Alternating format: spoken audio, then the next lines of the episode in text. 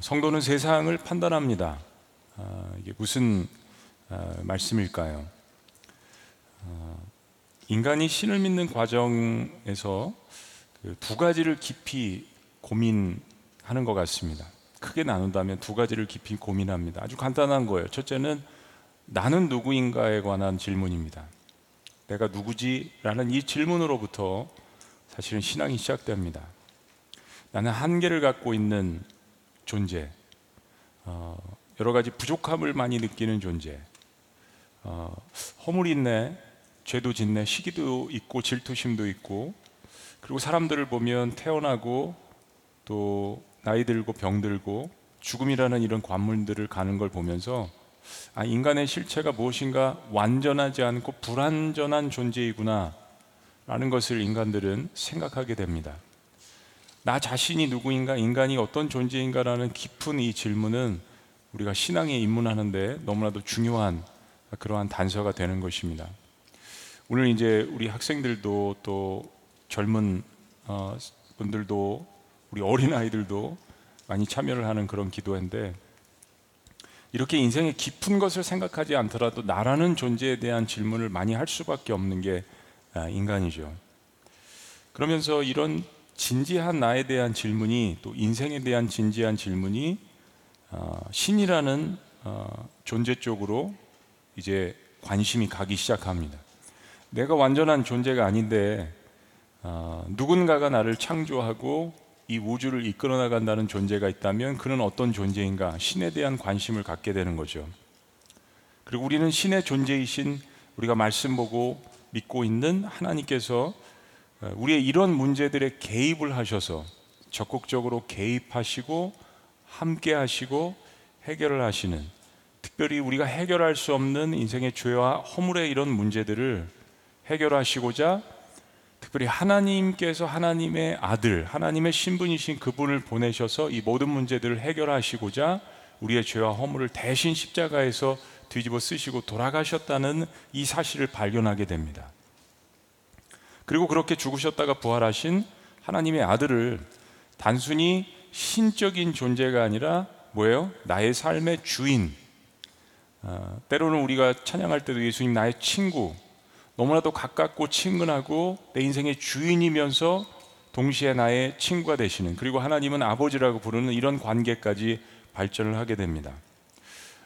어, 교회 다니는 사람들은 대부분 이런 비슷한 과정을 거쳐서 우리는 교회라는 하나님이 세우신 공동체의 일원, 특별히 가족이 되는 것입니다. 또한 교회 구성원은 그리스도의 살과 피를 나누어 받았다는 영적인 의미에서 서로가 서로 형제 자매라고 부르는 것입니다. 새로운 영적 가족 공동체 탄생이 곧 교회입니다. 더불어서 우리가 예수 그리스도를 따르는 자로서 예수님을 따르는 주일날 보았던 제자로서의 삶을 살기를 원하는 거죠. 단순히 그냥 예수님의 자녀가 아니라 제자로서 예수님 닮은 모습으로 살기를 원하는 거죠. 신약 성경은 이런 그 모습들을 표현하는데 특별히 오늘 본문에도 나타나 있지만은 이런 그 거룩한 무리들 주님을 따르는 무리들을 성도라고 이야기합니다. 한번 옆에 있는 분 우리 자녀들도 보시면서 이렇게 이야기하시죠. 당신은 성도입니다. 세인트라고 뭐 영어로도 그렇게 이야기할 수 있지만 특별히 거룩한 백성 그렇습니다. 우리에게는 더 이상 죄를 따르지 않고 생로병사의 문제의 지배를 받는 과거의 옛사람의 정체성이 아니라 이제는 하나님 앞에서 거룩해진 그리고 그 거룩을 따르는 성도라는 영광스러운 호칭이 우리에게 생겨나게 된 것입니다. 그리고 그런 성도들이 함께 모여서 그리스도 안에서 한 분이신 오늘 이처럼 여러분들이 뜨겁게 찬양하신 것처럼 그 한 분이신 그 하나님을 예배하고 경배하고 그분을 삶 가운데 모시고 그리고 우리는 같은 형제 자매라고 부르면서 신앙생활을 하는 공동체 그것이 바로 교회입니다. 한번 따라해 보시오. 교회. 그러면 다 끝난 것인가요? 그렇지 않습니다. 우리에게는 현실적인 문제가 있죠. 교회에서 신앙생활을 하다 보면 인간이 모인 공동체라서 서로가 다툴 때가 있습니다. 오늘 학생부 혹은 우리 어, 초등학교 혹은 미취학도 참여를 한것 같은데 여러분들 가운데서 교회 생활하다가 친구가 미울 때가 있어요 없어요? 거룩한 척 앉아있지 말고 목자 선생님한테 이렇게 더 많이 인정을 받고 항상 뭐 이렇게 질문하면 성경 너무 잘 알고 늘 반장인 것 같고 나보다 더 예쁘고 잘생기고 시기와 질투심이 우리의 마음 가운데 있죠. 그러다 다투기도 합니다. 뭐 교회에서만 사실 문제는 아니죠. 집안에서도 형제들끼리 다툴 수가 있는 그런 문제. 교회 공동체는 늘 말씀드리지만 고린도전서 말씀을 보면서 우리가 기억해야 되는 것은 예수 그리스도의 보혈과 예수 그리스도의 살로 이루어진 그러한 하나님이 세우신 영적 공동체라는 면에 있어서는 완전합니다. 그러나 여기에 너와 나라는 불완전한 존재들이 참여를 해서 이루어가는 공동체이기 때문에 진행형에 있는 공동체라는 것을 우리는 반드시 균형을 갖고 기억을 해야 합니다. 하나님께서 내가 부족함에도 불구하고 여전히 나를 포기하시지 않는 것처럼 하나님의 피값으로 사신 교회를 포기하지 않는 이유가 바로 내가 그 공동체에 있기 때문이란 이 사실 하나만 기억해도 하나님이 세우신 예수 그리스도의 살과 피로 세우신 이 교회가 우리에게 영적인 어머니의 역할을 한다는 것을 우리는 반드시 또한 기억해야 됩니다. 그런 의미에서 고린도 교회가 세워졌습니다. 하나님께서 고린도 교회를 참 사랑하시고 이방 지역에 세워진 참 죄가 만연한 지역에 세워진 라스베가스 같은 지역에 세워진 이 교회에게 하나님의 은혜를 베풀어 주셨어요. 그래서 음사가 넘쳐났습니다. 근데 사람들은 이 은사를 가지고 교회를 세워나가 함에도 불구하고 서로가 질투하고 싸우고 그리고 아직도 그 죄의 모습을 서로가 자랑하는 그런 모습들이 있었습니다. 그러는 가운데에서 사탄이 틈타고 그들은 서로 분쟁을 하게 되는데 이 분쟁 가운데 서로가 법적으로 소송을 하는 문제까지 벌어졌습니다. 자, 1절 말씀. 다 같이 읽습니다. 시작. 너희 중에 누가 다른 이와 더불어 다툼이 있는데 구태여 불의한 자들 앞에서 고발하고 성도 앞에서 하지 아니하느냐. 표현이 그렇지만 뭐 성경의 표현인데 불의한 자들이라는 것은 하나님의 의를 알지 못하는 이 세상 그 법정에 거기에 고발하고 어, 가져간다는 이야기입니다. 이거를 왜 교회에서 성도들끼리 해결을 하지 않느냐? 교회라는 하나님이 세우신 공동체 들어와서 그리스도의 피를 나눈 형제 자매가 사랑으로서 주님이 보여주신 그 사랑으로서 이 문제를 해결하지 못하고 세상 법정으로 가는 이 문제에 대해서 하나님은 사도 바울이라는 이 사도를 통해서 굉장히 강력한 오조로 지금 책망을 하십니다. 자, 그러면 그 우리는 성도로서 어떻게 살아야 된다는 이야기입니까? 우리가 어른으로서 서로 다툼이 있고 어, 또 서로를 그거에 대해서 질타를 하고 막 이러고 싶은 이런 그 상황들 또 소송으로 가고 싶은 이런 이 상황들에서 특별히 하나님께서 교회 안에 성도의 이런 문제들에 대해서 어떻게 해결하기를 원하실까요? 자, 오늘 본문 말씀을 통해서 네 가지를 살펴보기로 합니다. 첫째는 하나님께 호소하라는 것입니다. 하나님께 호소하라. 성도라는 새로운 전책성을 가진 우리가 답답한 일을 만날 때가 있죠. 답답하십니까? 우울하십니까? 힘드십니까? 또 억울한 일을 당할 때가 있습니다. 최근에 한 달 동안 억울한 일을 당하신 분들이 있으실 것입니다. 이 자리에도 계실 거예요. 우라병이 생길 것 같은 그러한 어려움, 스트레스, 난 분명히 잘했는데 직장에서, 학교에서, 가정에서, 형제들 간에 있을 것입니다. 근데 그럴 때 가장 먼저 누구에게로 달려가야 할까요? 하나님께 호소한다는 의미가 여러분 무슨 뜻일까요?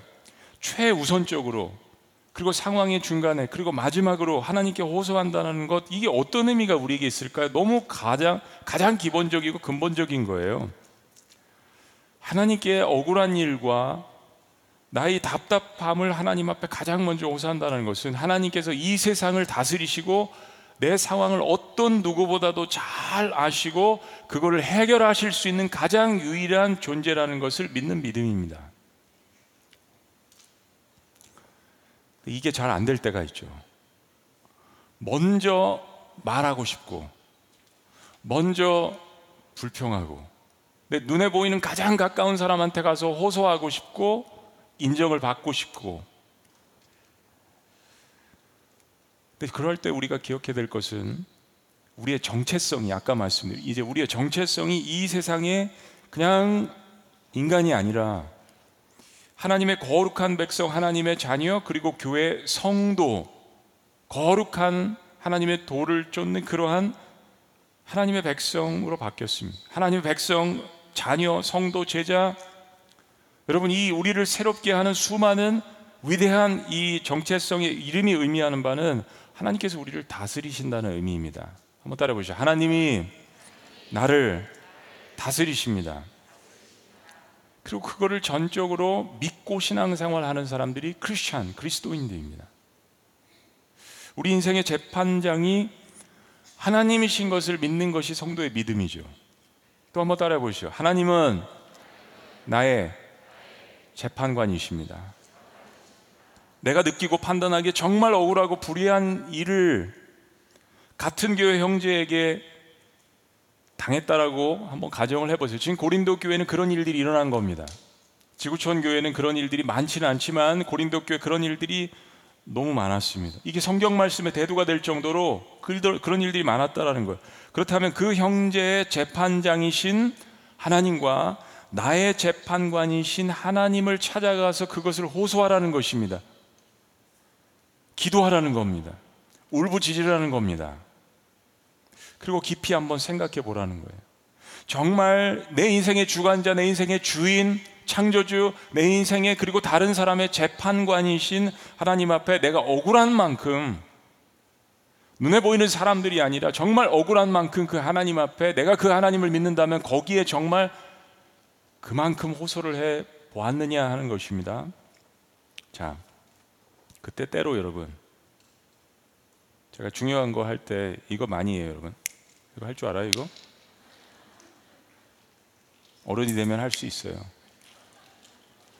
그때 혹시 아멘 소리가 여기저기서 많이 나오네. 근데 그때 혹시 그런 하나님의 음성 혹은 하나님이 그려주시는 그림을 여러분 보신 적이 있나요? 내가 억울하고 답답하고 진짜 나는 이거 못 살겠다. 라고 하나님 앞에 호소하고 하소연할 때 하나님께서 보여주시는 하나의 음성 혹은 하나의 그림을 혹시 들어보신 적이 한 번이라도 여러분 있으신가요? 이 세상에서 가장 불합리한 일을 당하고 가장 억울한 일을 당하고 그러나 가장 죄가 없으시고 신분이 인간이 아니라 하나님의 아들이심에도 불구하고 그 모든 것들을 다 뒤집어 쓰시고 도살장으로 끌려가는 양처럼 입을 닫으시고 침묵하시고 십자가에 돌아가신 그 하나님의 아들 내 아들이 여기 있다라는 하나님의 음성과 그 십자가의 장면을 우리가 억울하다고 하나님 앞에 호소할 때 보여주신 적이 있냐는 이야기죠. 만약에 그 음성과 장면을 한 번도 억울함의 호소 속에 보신 적이 없다면 아직 거듭나지 않으실 수가 있습니다. 예수 그리스도의 보혈이 흐르는 사람이라면 당연히 하나님께서 보여주시죠. 그것 때문에 돌아가셨는데요. 여러분 이거 너무 중요한 겁니다. 우리가 그래서 불의한 일을 당하면 가장 불의한 일을 당하시고 아들을 잃으신 경험이 있는 하나님 앞에 호소를 하는 겁니다. 아니 그거를 안 한다면 그걸 믿지 않는다면 왜 우리가 기독교인이고 왜 그리스도인이라고 할 수 있겠습니까? 그렇잖아요. APBF 아시아 태평양 침례 대회 때 참 저는 은혜를 너무 많이 받았어요. 여러분들 그 다 한번 이렇게 시간 나실 때 한 번씩 다 보셨으면 좋겠어요. 설교와 간증들을 교회 홈페이지에 올라가 있는데요. 탈북 자매님께서 나와서 간증을 한번 하셨죠. 그런데 북한 독재 그 정권 아래서 아버지와의 생이별하는 아, 그 가슴 아픈 이야기들 감옥에 들어가고 또 다른 나라로 탈북을 해서 그 가진 어려움을 겪는 그런 너무나도 억울하죠. 너무나 아프죠. 그런 상처를 북한에서 태어났다라는 것 하나만으로도 억울하잖아요. 그런데 아버지와 가족들과 생이별을 하고 가진 고난을 다 겪고서 여러 나라를 거쳐가지고 대한민국으로 들어와서 살고 계신 한 자매님의 그 간증을 들었습니다. 근데 이 자매님 간증 가운데서 어느 날그 인상의 인생의 재판장이신 하나님 앞에 억울해서 막 호소를 하던 중에 갑자기 자신의 죄가 생각이 나서 하나님 앞에 회개를 했다는 이야기를 들었습니다. 엄청난 충격이었어요. 제가 목회자로서 얼마나 충격을 받았는지 모르겠습니다. 북한 탈북 자매가 받은 그 상처와 아픔은 대한민국에 살고 있는 사람은 이해할 수 없는 겁니다. 그걸 어떻게 이해하겠어요? 그냥 거기서 태어난 것 자체만으로도 억울한데 못 먹는 거못 사, 이 문제가 아니라 가족이 정치범 수용소에 들어가고 사형을 당하고 그냥 헤어지고 사랑하는 어린이 어린 아들 다 여러분들과 같은 그 나이 때 탈북하고 그 얼마나 억울하겠어요. 얼마나 상처가 깊겠어요. 인생을 다섯 살, 여섯 살, 여덟 살, 아홉 살 때 인생의 무게를 다 느껴버린 자기가 보는 앞에서 부모가 총살을 다 여러분 그런 거 어떻게 그죠? 그 말로 표현할 수 있는 상처가 아니잖아. 그런데 하나님을 만나고 하나님 앞에 억울함을 호소하고 기도하던 어느 날 하나님께서 자신의 모습을 보여주시는데 자기의 죄가 보인다라는 겁니다. 이렇게 상처가 많은 사람이, 이렇게 억울함과 고통을 많이 겪은 사람이 정말 뜻밖의 간증이었습니다. 그리고 끝난 다음에도 제가 잠깐 만나서 기도를 해드렸는데 그 간증을 하시더라고요. 와. 하나님 앞에 호소를 하다 보면 어느 순간 하나님께서 나를 떠나지 않으시고 침묵하실 땐 계시지만 나를 떠나신 적이 없으시고 나를 붙들고 계심을 경험합니다. 경험합니다. 그리고 호소를 하는 나 자신도 말할 수 없는 죄인임을 발견하게 되는 것. 그 죄인임을 깨닫는 자체가 사실은 은혜죠. 억울함과 분노의 문제는요, 사실은요, 마음의 문제입니다. 마음의 문제예요. 상처를 주는 사람이 늘 상처를 주는 건 아니거든요. 근데 내가 그걸 계속 붙들고 있는 건내 마음의 문제예요. 그거를 해결할 수 있는 것은 세상 법정이 아닙니다. 내 마음의 치유와 회복을 줄 수 있는 분은 우주의 주관자 하나님이십니다. 나의 명예를 회복시켜 주시는 분도 세상의 법정과 재판이 아니라 우리의 삶의 주인이신 하나님인 것을 믿으시기를 주의 이름으로 축복합니다. 두 번째 하나님께서 성도에게 주시는 명령은 세상의 판단을 받지 말라라는 것입니다. 세상의 판단을 받지 말라. 자, 2절. 성도가 세상을 판단할 것을 너희가 알지 못하느냐? 성도가 세상을 판단하는 우리가 한번 따라해 보시죠. 우리가 세상을 판단합니다. 세상도 너희에게 판단을 받겠거든 지극히 작은 일 판단하기를 감당하지 못하겠느냐. 3절 우리가 천사를 판단할 것을 너희가 알지 못하느냐. 와, 이건 더 강해요. 천, 우리가 우리 같이 한계가 있는 존재가 영적인 존재인 천사를 판단한다. 그러하거든 하물며 세상 일에 대해서 왜 그렇게 하느냐? 하나님께서 교회 안에서 성도 간에 고소하지 말라 하시는 두 번째 이유는 하나님께서 우리에게 세상을 하나님과 함께 판단할 수 있는 권세를 주셨다는 거. 더불어 강조하기 위해서 천사도 마지막 날에 하나님께서 감당하실 수 있다라는 이런 말씀을 우리에게 주신 것은 하나님의 성도로서 하나님의 자녀로서 우리가 얼마만큼의 중요하고 큰 권세를 갖고 있음을 하나님께서 말씀해 주시는 거거든요. 그러니까 성도 간에 송사하면서 세상 법정으로 가는 것은 하나님의 공동체의 일을 세상에 알리면서 우리가 이래요라고 판단을 받고자 하는 일인데 하나님께서 이 일을 금지하신다는 말씀입니다. 하나님의 말씀이죠. 오히려 성도는 하나님의 은혜로 주인임을 깨닫고 새로운 피조물이 된 상태인데 하나님이 주신 권세로서 세상을 판단하고 이끌고 섬겨야지 세상의 판단을 받는 일을 우리 스스로 가져서는 안 된다는 이야기입니다. 하나님이 세우신 공동체니까요. 그리고 그 은혜를 깨달은 사람들이 모인 공동체니까요. 성경은 내가 판단하는 그 판단으로 나도 다른, 나도 다른 사람에게 분명히 판단을 받을 것이라고 경고합니다. 그러나 더 무서운 것은 나의 그 판단의 10배, 100배, 1000배가 되는 하나님의 판단이 인생의 마지막에 나를 기다리고 있다는 사실이요. 여러분 크게 생각하셔야 합니다. 크게, 넓게. 하나님이 성도에게 주신 이 권세는 세상을 판단할 수 있는 권세입니다. 그러려면 세상의 판단을 받지 말아야 합니다. 그 권세를 잊는 순간 우리의 모든 축복이 상실됩니다. 그리스도인들끼리 서로를 세상 법정에 세우는 일은 우리의 권위를 포기하고 세상의 권위를 우리에게 두는 일이고 우리 스스로가 복음을 증거하지 못하도록 우리 스스로 방해하는 일입니다. 4절. 다 같이 시작. 그런즉 너희가 세상 사건이 있을 때 교회에서 경의 여김을 받는 자들을 세우느냐 5절 내가 너희를 부끄럽게 하려 하여 이 말을 하노니 사도 바울이 때로는 전에는 너희를 부끄럽게 하려는 말이 아니라 하면서 책망을 하는 말씀도 있지만 오늘 이 말씀은 너무 직접적이에요. 부끄럽게 하려고 이 말을 한답니다. 하나님의 말씀이죠. 사도 바울을 통해서 하시는 말씀. 부끄럽지 않냐? 부끄럽지도 않아? 양심에 가책이 없어? 성도는 세상의 판단을 받지 말아야 합니다. 부끄러운 일입니다. 하나님께서 그의 성도들에게 세상을 판단하는 권세를 주셨기 때문입니다. 자, 세 번째, 하나님께서 성도에게 주시는 명령은 형제 사랑에 거하라는 것입니다. 형제 사랑에 거하라. 한번 따라 보시죠. 형제 사랑에 거합시다. 복수해야 할 대상에게 용서를 하는 것은 하나님께서 나에게 베푸신 은혜에 대해서 감사하는 행위입니다. 하나님이 너무나도 중요하게 보시는 대목이죠. 미워해야 할 대상을 사랑하는 것은 하나님의 사랑을 마음껏 누릴 수 있는 놀라운 길을 내가 선택해서 경험하는 것입니다. 내가 누군가를 용납할 수 있는 것은 이건 내가 할 수 있는 것이 아니죠.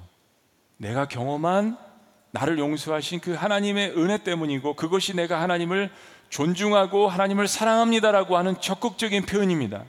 눈에 보이지 않는 하나님을 매일 사랑합니다, 존경합니다라고 하는 것이 아니라 정말 그렇게 말로 표현하는 것처럼 하나님께서 나에게 베풀어 주신 그 용서와 은혜와 그 사랑을 나도 때로는 감당이 되지 않고 나도 억울한 일을 상대방에게 당했지만 그 상대방을 주님께서 주신 사랑과 용서로서 나도 용납해 보려고 몸부림치고 눈물로써 기도하는 그 모습을 하나님께서는 받으시고 기뻐하신다는 이야기입니다. 오늘 성경은 우리가 서로 서로를 고발하는 순간 우리 자녀들도 그럴 때 있죠. 형제끼리 있었을 때 형을 고발할 때가 있죠. 아빠 엄마한테 무슨 얘기인지 알죠? 이럴 때가 있잖아요. 사실 우리 인간의 본 모습은 그렇습니다. 목사님도요. 저도 자녀들이 다 컸지만은 여러분 나이 많았을 때 둘이 항상 싸워요. 첫째는 딸이고 둘째는 아들이거든요. 네 살 차이예요. 근데 서로 잘 놀다가도 싸울 때면 둘 다 피해자예요.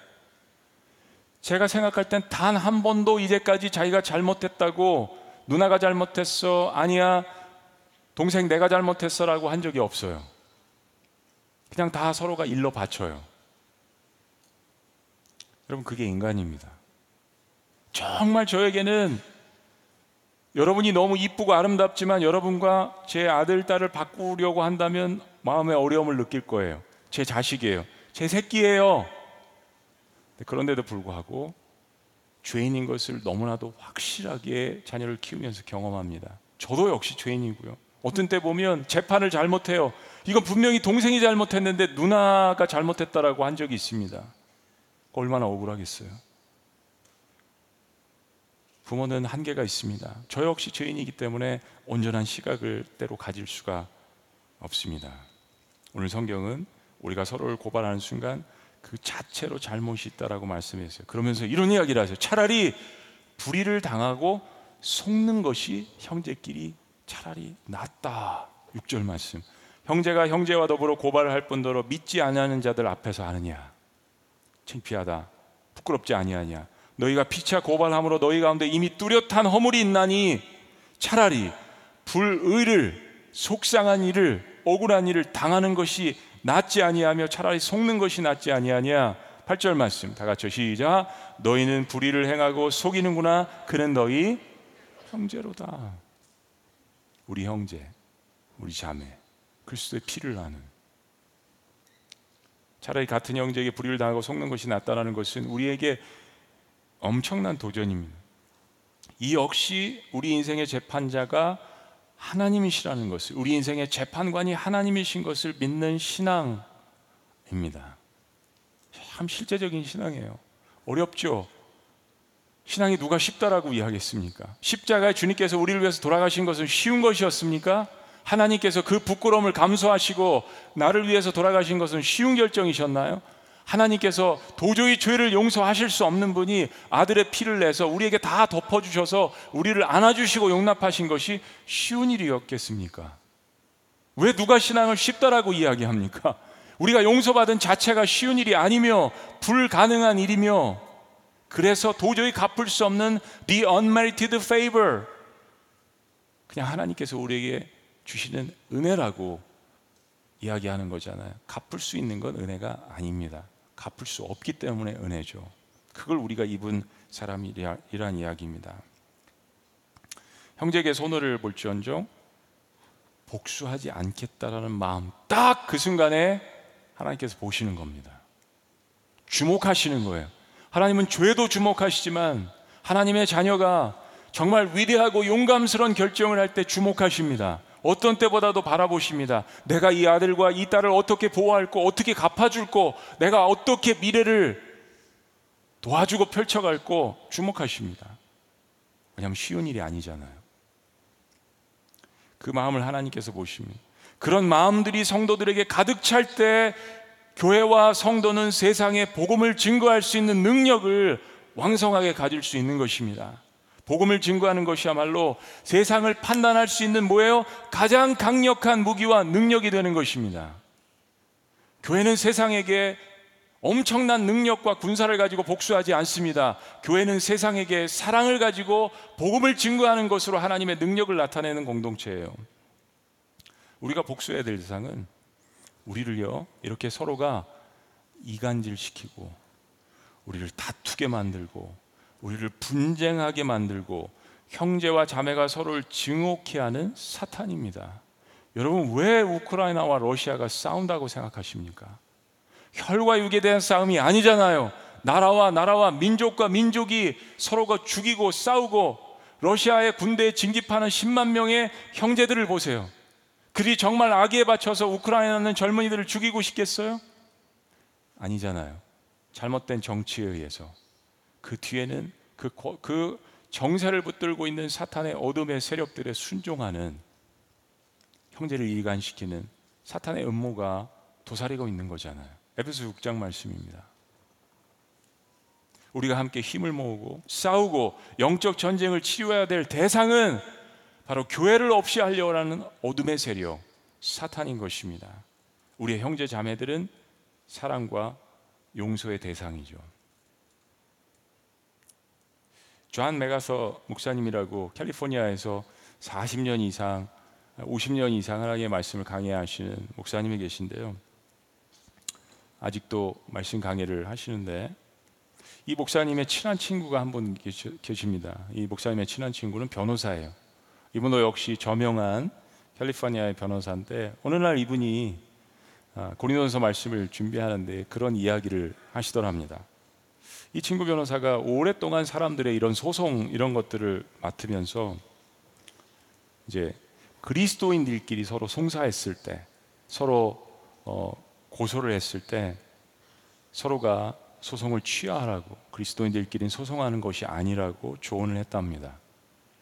너무나도 감사하게도 90% 이상이 그 조언을 들은 사람들이 소송을 다 취하를 했대요. 근데 반대로 이 조언을 듣지 않고 분쟁을 다툼을 법정에서 해결하겠다고 고집한 성도들은 세상 사람들이 아닙니다. 성도들은 승소와 패소에 상관없이 그들의 삶이 분노와 원망으로 신앙이 망가졌다라는 고백을 하더랍니다. 수십 년 동안 법정에서 일한 크리스천 변호사의 고백입니다. 승소에 상관없이 예외 없이 그들은 성도로서 영적으로 패배하는 것을 온 생애 동안 지켜보았다고 합니다. 누가 인생의 재판관이신데요? 하나님은 우리를 사랑하시듯이 우리 간에도 형제 사랑이 세상의 어떤 공동체보다도 있어야 되는 것이 교회죠. 그걸 교회가 보여주지 않으면 교회가 이 세상에서 존재해야 될 목적이 무엇이 있겠습니까? 내가 손해를 볼지라도 말씀에 순종할 때 하나님은 그것을 갚아주시고 보상해 주시는 분이라는 것을 믿는 것이 정말로 하나님을 믿는 신앙입니다. 동시에 불의를 행하고 형제를 속인 성도가 회개하지 않을 경우 그것을 무섭게 심판하실 분도 누구세요? 하나님이시죠. 내가 갚으려고 하는 것보다 정의 하나님께서 그것을 갚아 주시고 무섭게 심판하시는 것입니다. 세상 법정은 영적인 것을 판단할 수는 없죠. 세상 법정은 그 죄에 대한 형벌을 때릴 뿐입니다. 선언할 뿐이에요. 그러나 영혼의 판결까지 하시는 하나님을 두려워하는 것이 기독교인의 신앙입니다. 자, 마지막 네 번째 성도에게 주시는 하나님의 명령은 거룩함과 의롭다 하심을 받으라는 것입니다. 우리 자녀들은 포인트가 나올 때마다 고개를 숙이면서 열심히 적네요. 거룩함과 의롭다 하심을 받아라. 9절 불의한 자가 8절에 있는 불의함과 이어지죠. 불의한 자가 하나님의 나라를 유업으로 받지 못할 줄을 알지 못하느냐. 하나님께서 우리에게 물려주실 엄청난 영적인 재산들, 영원성, 구원, 천국의 기쁨 누리는 거 미혹을 받지 말라. 서로가 유혹을 받지 말란 이야기입니다. 탐트 당하지 말란 이야기입니다. 음행하는 자나 우상 숭배하는 자나 간음하는 자나 탐색하는 자나 남색하는 자나 남색 뭐죠? 동성간의 성적인 사랑을 이야기합니다. 소위 요즘 이야기하는 동성에 관한 이야기가 나왔고 2000년 전에도 고린도 지방에 이런 것들이 많았다라는 것을 저희들이 볼 수 있습니다. 음행하는 자, 우상숭배하는 자, 간음하는 자, 탐색하는 자, 탈취하고 도둑질하는 자, 남색하는 자, 탐욕을 부리는 자, 술 취하는 자, 모욕하는 자, 속여 빼앗는 자들은 하나님의 나라를 유업으로 받지 못하리라. 9절과 10절 말씀은 앞에 나온 성도 간 송사에, 송사에 대한 부분과 더불어서 고린도 교회 다른 죄들도 함께 다 이렇게 열걸해서 지금 말씀을 하십니다. 그러면서 이러한 모든 죄들이 하나님 앞에서 불의한 죄라고 선언을 하십니다. 그리고 이러한 죄들은 하나님의 나라를 유업으로 받을 수 없다라고 선포를 하십니다. 무서운 책망이죠. 우리는 이런 말씀들에 관해서 두려움을 가져야 합니다. 자, 그런데 오늘 말씀은 마지막에 아주 중요한 소망으로 말씀을 맺습니다. 자, 11절 말씀.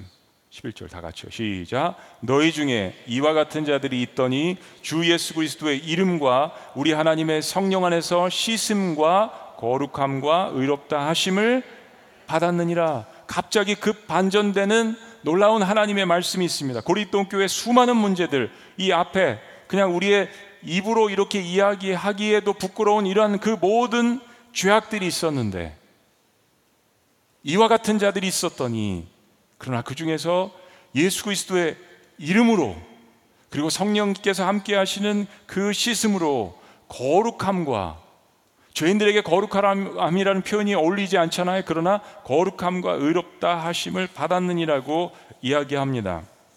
영어 성경에 보면 우리 학생들도 있으니까 영어 표현 하나 오늘 배우세요. 이 말씀 외우셔도 좋을 것 같아요. But you were washed.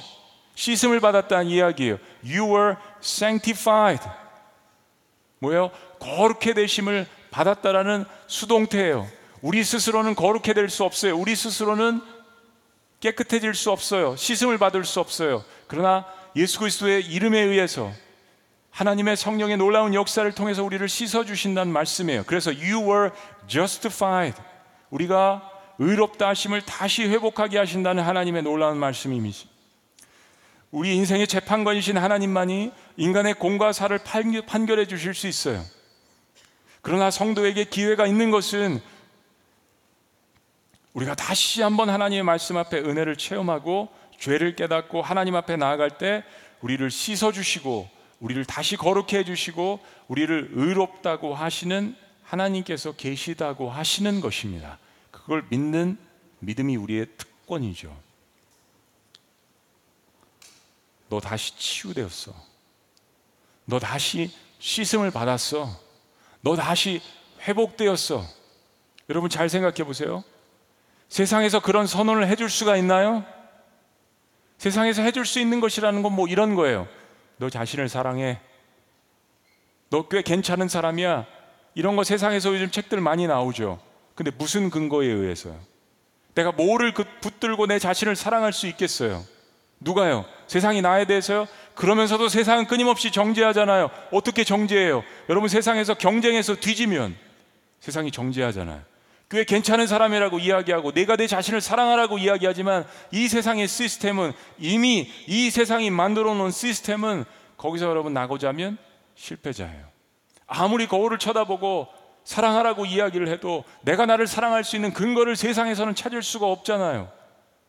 그러나 나의 존재의 값어치는 나를 창조하신 하나님의 아들의 목숨값이라는 이 사실이 내 마음에 있을 때만 세상의 경쟁에서 뒤처지든 내가 어떤 모습의 겉모습이 있든 어떤 성품을 가졌던 하나님의 그 보혈의 거룩한 놀라운 은혜가 내 삶 가운데 흐를 때는 하나님께서 말씀하시잖아요. 이와 같은 자들도 you are washed 씻음을 받았다. 이와 같은 자들도 you are sanctified 거룩함을 받았다. 이와 같은 자들도 우리의 입술에 올리기에도 죄악스러운 그러한 자들도 you are justified 의로움을 받았다라고 하나님이 선포해 주시잖아요. 세상이 아닙니다.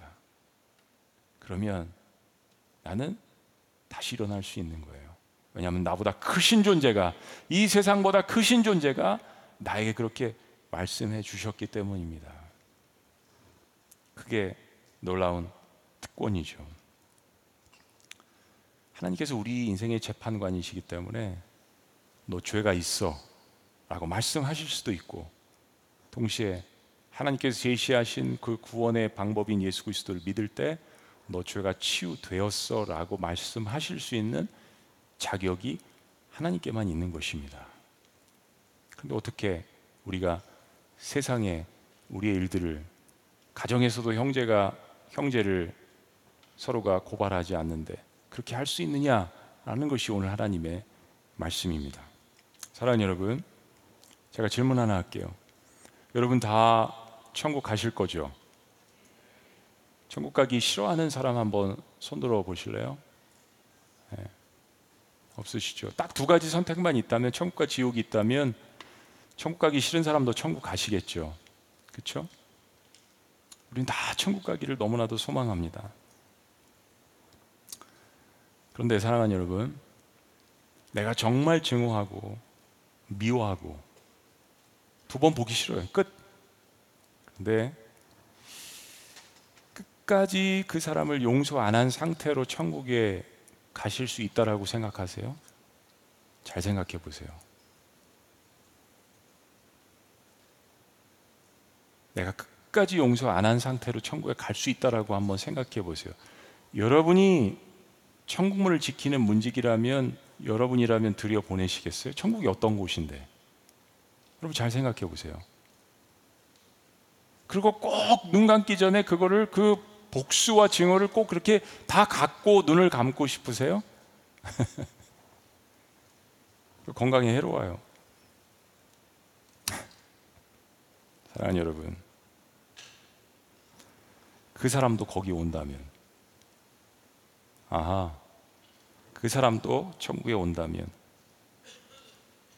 거기서 만난다면, 천국이 어떤 거예요? 영원한 곳이에요.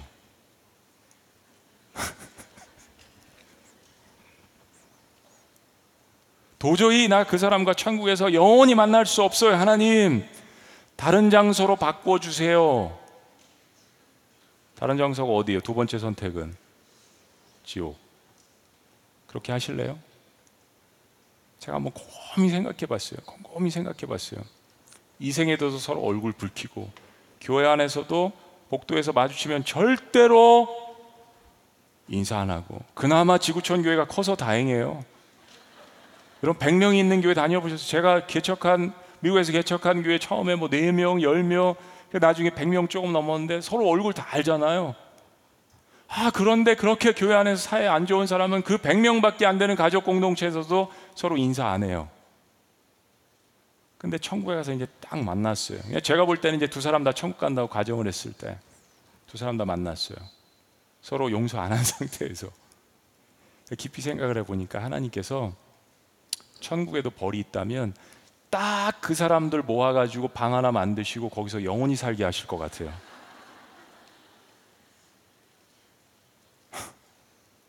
천국에 들어오는 조건으로. 여러분, 우리가 웃었지만 이게 웃기는 이야기가 아닙니다. 정말. 나 같은 죄인이 여러분 한번 다 들춰 보실래요? 지금 하나님 앞에서 여러분의 죄가 다 드러난다고 생각해 보세요. 내가 누구를 하나님 앞에서 정죄, accuse 할 수 있겠어요? 심각한 문제입니다. 사실은 그리스도인들로서.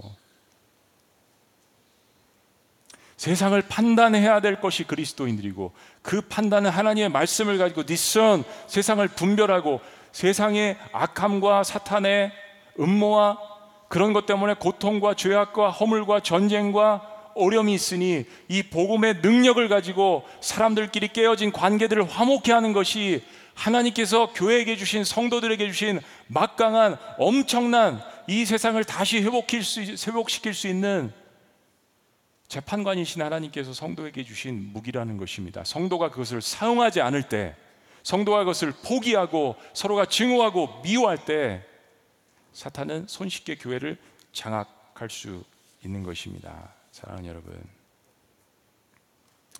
혹시 내가 그 악한 영에 꾀임을 받고 있는 상태는 아닌지, 하루하루 신앙생활하면서 사람들을 미워하는 마음이 더 많은지, 아니면 사랑하고 용납하는 마음이 많은지 하나님 우리가 완벽하다라고 이야기 안 하셨습니다. 그래서 예수님 보내신 거예요. 그러나 내 마음의 자세가 용서하려고 하는 마음과 용납하려고 하는 마음의 자세가 있는지 그 마음의 중심을 하나님께서 보시는 거죠. 그리스도인에게 가장 큰 권세가 무엇이겠습니까? 이기는 권세, 승리하는 권세. 특별히 한국 사람들은 능력을 좋아해요. 그래서 기도 가운데 여러분 능력 받으세요 하면 아멘이 제일 커요. 제 목회적인 경험에 의하면. 근데 사랑하는 여러분, 그리스도인에게 하나님께 주신 가장 큰 권세는 용서할 수 있는 권세입니다. 왜냐하면 십자가에서 주님께서 그 권세로서 사단의 어두움의 세력을 물리치셨기 때문입니다. 하나님께서 우리를 용서하셨기 때문에. 그래서 그 어둠의 권세가 물러간 거죠.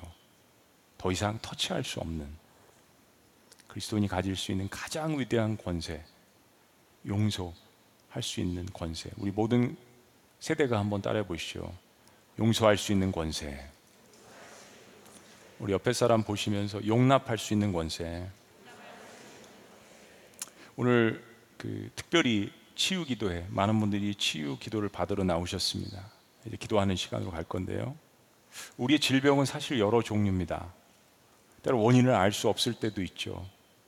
그리고 어, 먹고 싶은 음식만 먹어서 우리의 몸이 망가지는 경우도 있죠. 먹기 싫은 음식이지만 나를 이롭게 하는 음식들이 건강에 더 좋습니다. 말씀도 똑같아요. 오늘 말씀 같은 거 듣기 싫은 말씀입니다. 고린도 전서 13장을 한국 사람들이 가장 좋아하면서 그러나 고린도서 13장에는 먹기 힘들고 듣기 어려운 말씀들이 많이 있습니다. 그 가운데에서 고린도서 13장 사랑의 장이 탄생한 거예요. 우리 육신의 몸도 그냥 내버려 두면 우리는 죄를 짓습니다. 그리고 또 나이 들어가면서 걸리는 질병도 있죠. 부모로부터 받은 DNA도 있습니다. 체질적인 문제도 있습니다. 환경적인 문제도 있습니다. 육신의 질병뿐만이 아닙니다. 마음의 우라병도 있죠. 아까 말씀드린 것처럼 그러한 억울함, 또 주일날 말씀 보신 것처럼 배신을 당하는 거, 사람들과의 인간관계 속에서 너무나도 어려움을 많이 당하는 것 때문에 마음에 있는 우라병, 분노, 화, 그리고 두려움, 근심, 내일에 대한 염려, 걱정, 그리고 너무 많이 일을 하셔서 과로에 걸리시는 경우, 우리 어린이 여러분들, 학생 여러분들 너무 많이 학원에 다녀서 몸이 연약해지는 그런 경우들도 있겠죠. 저도 질병이 생길 수 있습니다. 저도 인간이니까요. 누구나 다 언제 불현듯이 찾아올지 모릅니다. 그러나 또 한 가지는 우리의 마음에 하나님의 평화가 떠나고 우리의 마음이 기쁨이 떠나서 생기는 질병들도 있습니다. 사람들에게 사기를 당하고 배신을 당해서 그러신 경우들도 있습니다. 그러나 사랑하는 여러분, 저는 이런 분들도 목회하면서 많이 보았습니다. 질병 가운데에도 고통 가운데에도 불의한 일을 당했는데도 불구하고 반대로 사람들을 용납하고 사랑하고 그들을 위해서 눈물로써 중보기도 하고 그리고 아픈 몸을 가지고 섬기고 하나님을 찬양하고 그리고 그 가운데 갖는 인생의 기쁨이 삶 가운데서 표현되어지는 분들도 숱하게 보았습니다. 이건 어떻게 설명하실 수가 있을까요? 최근에 말기암 걸리신 그런 성도님을 기도해 달라는 요청을 받았는데 그분을 데려오신 권사님께서 이미 암을 두 번, 세 번 겪으신 분이시더라고요. 그런데 이미 고통을 알고 계신 권사님이 그 지금 막 암을 발견하신 권사님을 누구보다도 더 위로할 수 있고 얼마나 의지가 되겠습니까? 사기를 당해본 사람이 지금 사기 당한 사람을 위로할 수 있죠. 억울한 일을 숱하게 당한 사람이 우리를 위로할 수 있죠. 그래서 예수 그리스도께서 우리를 가장 위로하실 수 있는 분입니다. 죄가 없으심에도 불구하고 억울한 일을 당하신 분이 우리 하나님의 아들이시라는 그리고 그 일을 허용하신 분이 우리를 사랑하시는 우리의 재판관, 우리의 구세주 주님이라는 이 사실 앞에 오늘 우리는 치유 기도를 하면서 그분을 의지하고 여러분의 마음의 질병과 영적인 질병과 그리고 육신의 질병을 하나님 앞에 아래드리고 그분 앞에 호소할 때 하나님의 전능하신 치료하심이 여러분 가정에 여러분 자녀들의 여러분 목장에 우리 교회 공동체에 넘쳐나시기를 주의 이름으로 축원합니다. 기도하시겠습니다.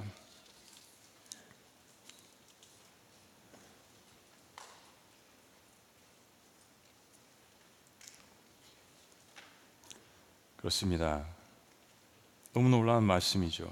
너희 중에 이와 같은 자들이 있더니 이와 같은 자들 바로 저와 여러분들 아니었겠습니까? 그렇죠? 그런데도 불구하고 주 예수 그리스도의 이름과 우리 하나님의 성령 안에서 시승과 거룩함과 의롭다 하심을 받았느니라. 우리 마음이 중요합니다. 영적인 결단이 중요합니다. 이런 하나님께서 오늘 여러분과 함께 하십니다. 이 하나님을 여러분 마음 가운데 삶 가운데 중심에 모셔 드리기를 원합니다. 그리고 그 하나님을 의지하세요. 억울한 일 당할 때, 불의한 일 당할 때 하나님 앞에 우세요. 하나님 앞에 이르세요. 그 괜찮습니다. 하나님 앞에 호소하세요. 그러는 가운데 하나님께서 여러 방법을 주실 것입니다. 말씀을 주실 것입니다. 무엇보다도 내가 너를 위해서 가장 억울한 일을 당했다라고 우리를 격려하고 위로하실 것입니다. 주님, 우리가 인생을 살다 보면 참 억울한 일을 많이 당합니다. 특별히 오늘날 이 시대를 살아나가는 그리스도인들이 직장에서 또 우리의 자녀들은 이제 학교에서 그리스도인이기 때문에 당하는 많은 불편하고 어려운 일들이 있습니다. 그러나 오늘 주신 말씀 성도가 세상을 판단할 것이 아니냐라고 우리에게 주신 이 권세를 잊지 않도록 주님께서 붙들어 주시옵소서. 주님 우리가 연약합니다.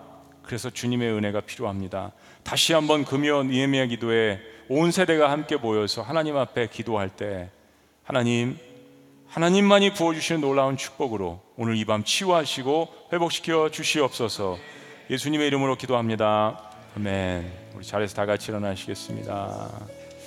우리 그런 마음으로 먼저 회개하는 마음으로 우리 다 같이 고백합니다. 주여 우린 연약합니다. 우리는 오늘을 힘겨워합니다. 주님의 뜻 이루며 살기엔 부족합니다. 그렇죠. 저도 부족하고 여러분들도 부족하시고 그래서 주님의 은혜가 필요합니다. 같이 함께 다 같이 자녀들과 함께 한 스피릿 한 영 안에서 주님 안에서 같이 고백합니다.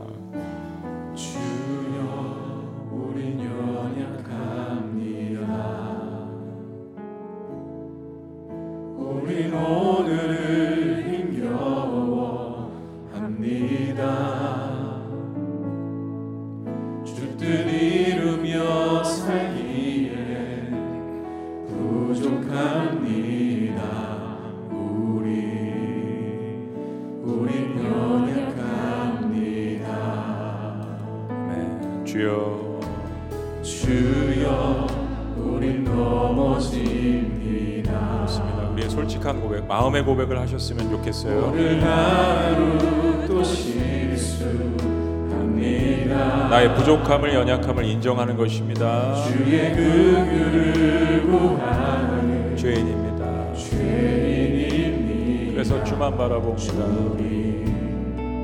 주만 바라봅니다 고백합니다. 한없는 한없 온 세상 위에 성도가 세상을 온 판단합니다. 세상 위에 넘칩니다 가릴 수 없는 가릴 수 없는 주여 주의 영광이 나타나게 하여 주옵소서. 온 땅 위에 온 땅 위에 충만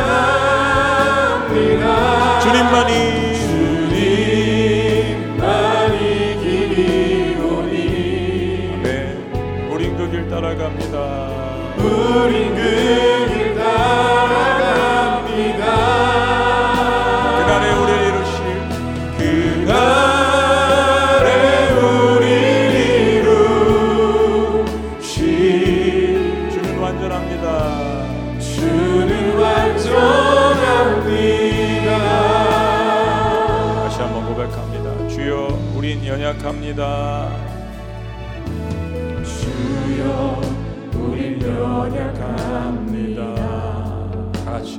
공동체의 고백이 되기를 원합니다. 우린 오늘을 힘겨워합니다 주뜻 이루며 살기 부족합니다. 부족합니다 우리 우린 연약합니다 주여, 우린 넘어집니다. 주님, 주여 우린 넘어 실수합니다. 오늘 하루 또 실수합니다 주의 긍휼을 구하는 주의 긍휼을 구하는 죄인입니다. 죄인입니다 우리 우리 주만 주만 바라봅니다. 고백합니다. 다 같이 한없는 한없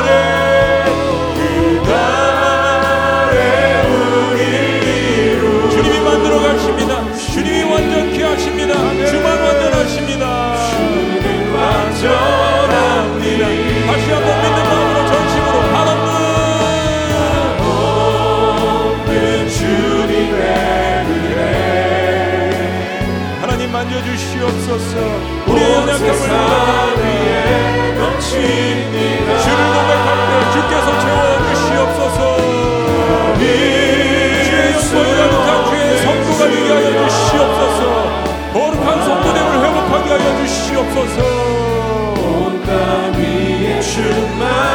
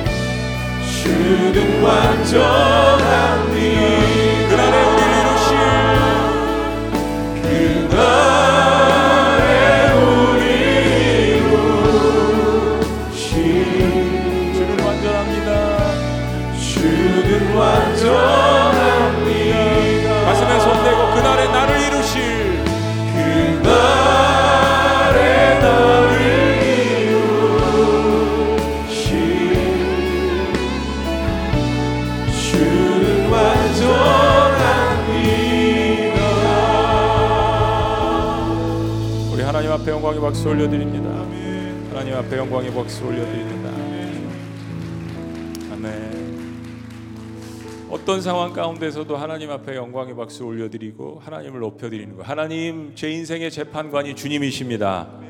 하나님 제 인생의 모든 것들을 갚아주시는 분도 주님이십니다.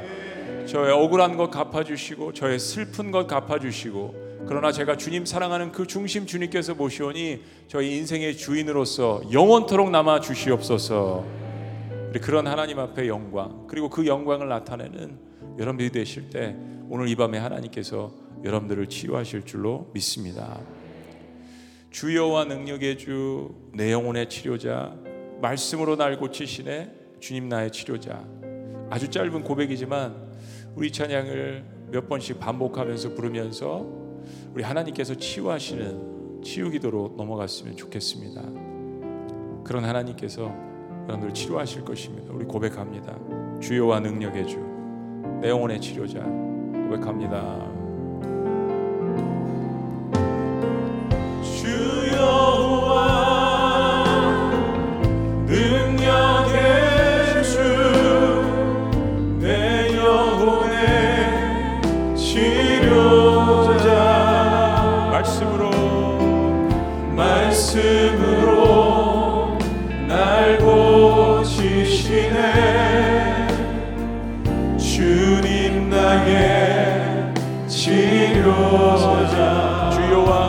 주여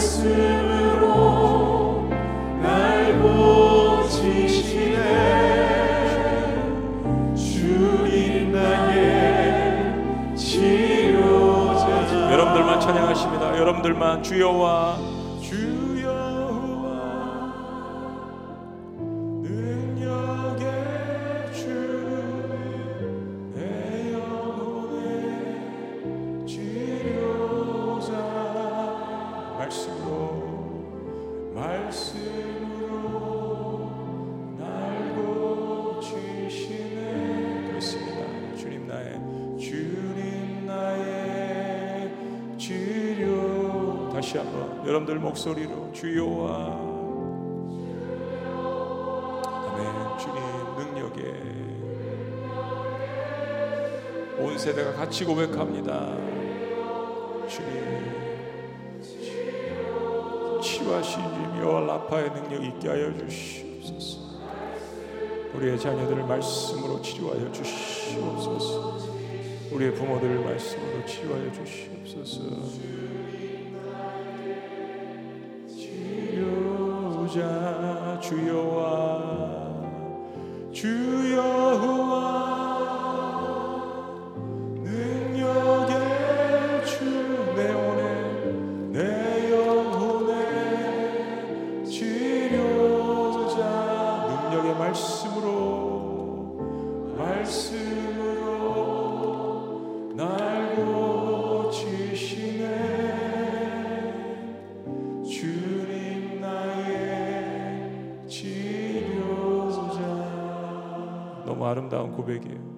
자녀들과 함께 온 세대가 모여서 우리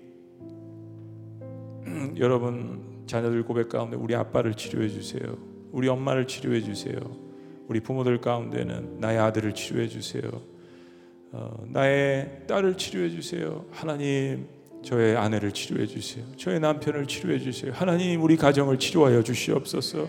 우리는 부족한 죄인입니다. 하나님. 우리는 완전하지 않습니다. 그래서 주님이 필요합니다. 오늘 하나님의 백성들이 하나님의 성도로서 자녀로서 놀라우신 이름 우리에게 주신 한 분뿐인 예수 그리스도의 이름으로 주님 앞에 고백하오니 우리의 죄를 자백하고 고백할 때 치료하시고 깨끗게 하시고 의롭게 하시고 우리의 영과 혼과 골수를 치유하시는 하나님의 놀라운 능력 있게 하여 주시옵소서. 우리 시간 한번 주의 이름 외치시고 여러분을 함께 여러분 스스로를 위해서 가정을 위해서 함께 기도했으면 좋겠어요. 함께 두 손 들고 기도하셨으면 좋겠습니다. 하나님의 능력에 손을 의지하며 기도합니다. 기도하십니다. 주여 주